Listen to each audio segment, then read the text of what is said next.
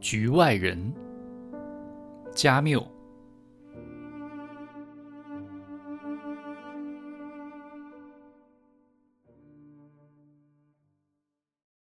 那之后不久，他就给我写了那封信。也是从这时候开始，那些我永远都不想说起的事情开始了。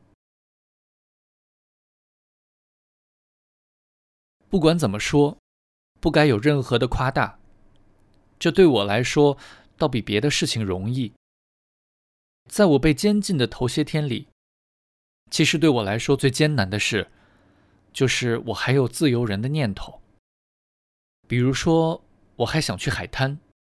朝大海走去，我想象着最先冲到我脚底板下的海浪的声音，想象着纵身跳入水里，以及我所感受到的解脱。这时候，我才突然感觉到牢房的四面墙壁是多么靠近。但这只持续了几个月，接着我就只有囚徒的想法了。我等待每天在院子里的放风，或者我律师的到访。其余的时间，我也安排得很好。我常常想，如果让我住在一棵枯树干里，除了抬头看头顶天空的流云，无所事事，我也会习惯的。我会等待着鸟儿飞过，或者白云相会，就像我在这里等着我律师的奇怪领带。或者，就像在另一个世界，我耐心的等着礼拜六，抱紧玛丽的身体一样。不过，仔细想来，我并不在一根枯树干里，还有比我更不幸的人。这其实也是妈妈的一个想法。她生前总说，到头来，人什么都能习惯。况且。情况还没那么不堪忍受。最初几个月是很艰苦，但是我强迫自己努力克制，也就熬过来了。比如，我被对女人的欲望折磨，这很自然，毕竟我还年轻。我并没有特别想到玛丽，但我总是想女人，随便哪一个女人。想到那些我过去认识的女人，那些我曾经爱过她们的各种各样的场合，最后我的牢房里充斥着女人的面孔和我膨胀的欲望。从某种意义上来说，这让我精神失常；但从另一个角度来说，这也帮我打发了时间。最后，我博得了看守长的好感。他总是在饭点和厨房的伙计一起来。是他先跟我谈起了女人。他告诉我，这也是其他人抱怨的第一件大事。我对他说：“我和他们一样，我认为这种待遇不公正。”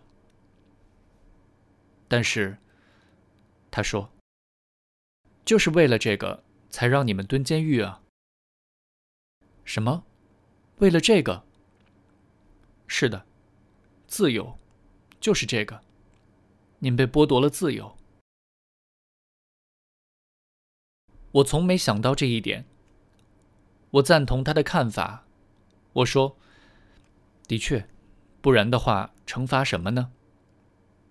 对，您是个明事理的人，其他人却不懂。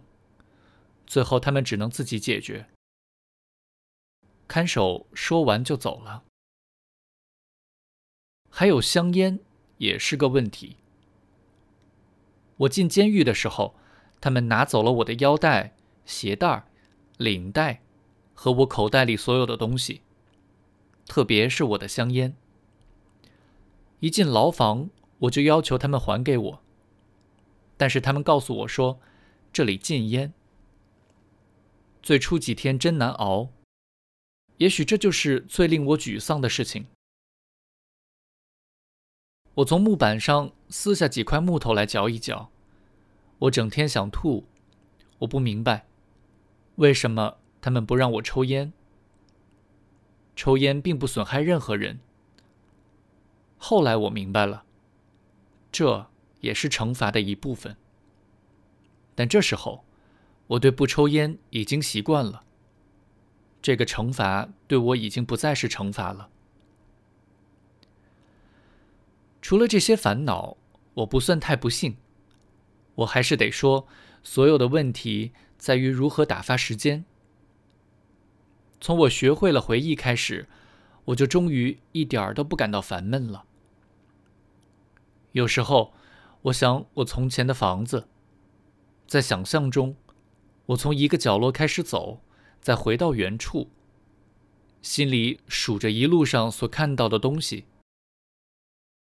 一开始很快就数完了，但是每一次重新开始，就变得稍微长了一点儿。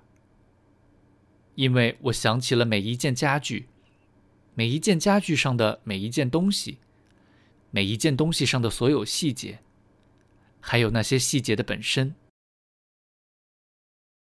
一个镶嵌着的装饰，一道裂缝，一道有缺口的边，还有它们的颜色和肌理。与此同时，我还试图让我这份清单不要断线。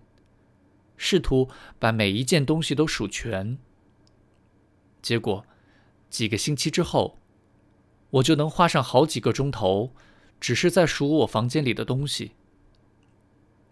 这样，我越是想，想出来的原本被忽视甚至被遗忘的东西就越多。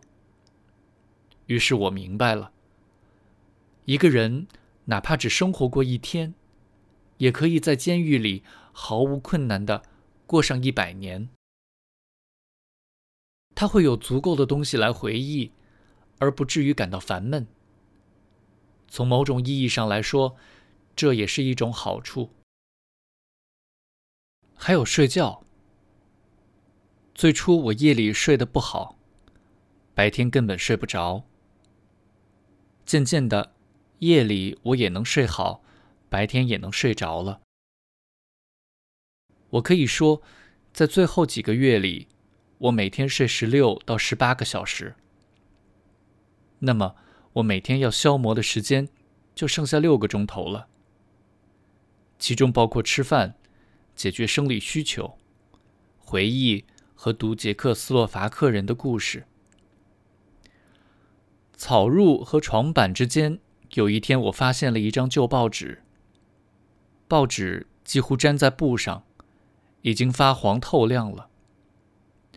上面有一则新闻，开头已经没有了，但看得出来，事情是发生在捷克斯洛伐克。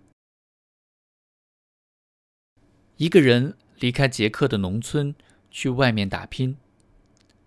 二十五年之后，他发了财，带着老婆和一个孩子回来了。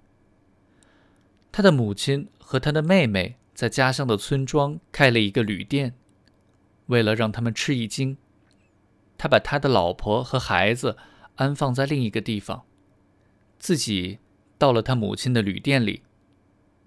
他进去的时候，他没认出他来，他想开个玩笑，就想着要一个房间，还漏了财。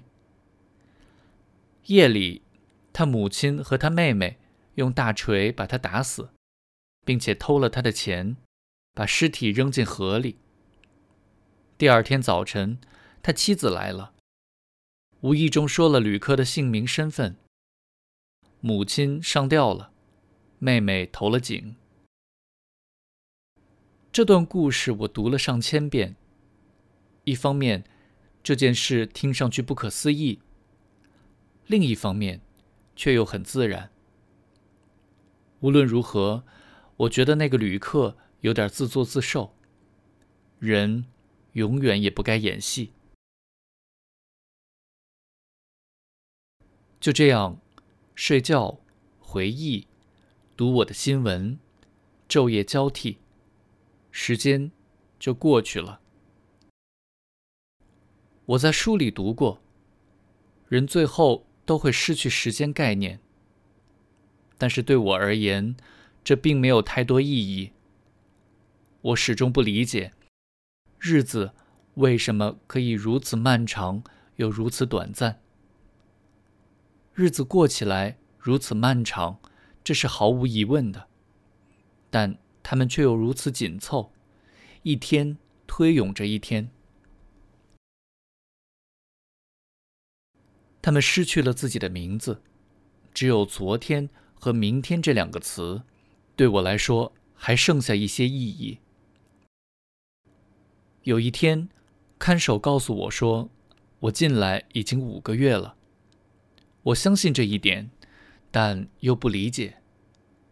对我来说，我在监狱里过的总是同样的一天，做的也总是同样的事。那天看守走了以后，我对着我的铁碗看了看自己。我觉得，就是在我试图微笑的时候，我的样子看起来还是很严肃。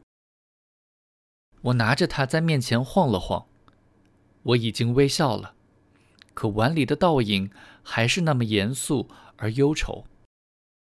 天黑了，这是我不愿谈及的时刻，这是一个。难以名状的时刻。夜晚的嘈杂声在监狱各楼层响起，继而是一片寂静。我走进小窗口，借着最后一丝光亮，我又凝视了一番自己的模样，还是这么严肃。这有什么奇怪的呢？因为此刻我就是这么严肃啊。但就在那时候，几个月来头一次，我清楚的听见了自己说话的声音。我认出来，这就是好多天以来在我耳畔回响的声音。我明白了，那么久以来，我都是一个人自言自语。我想起来母亲下葬那天，女护士说过的话：“不，没有出路。”没有人可以想象监狱的夜晚是怎样的。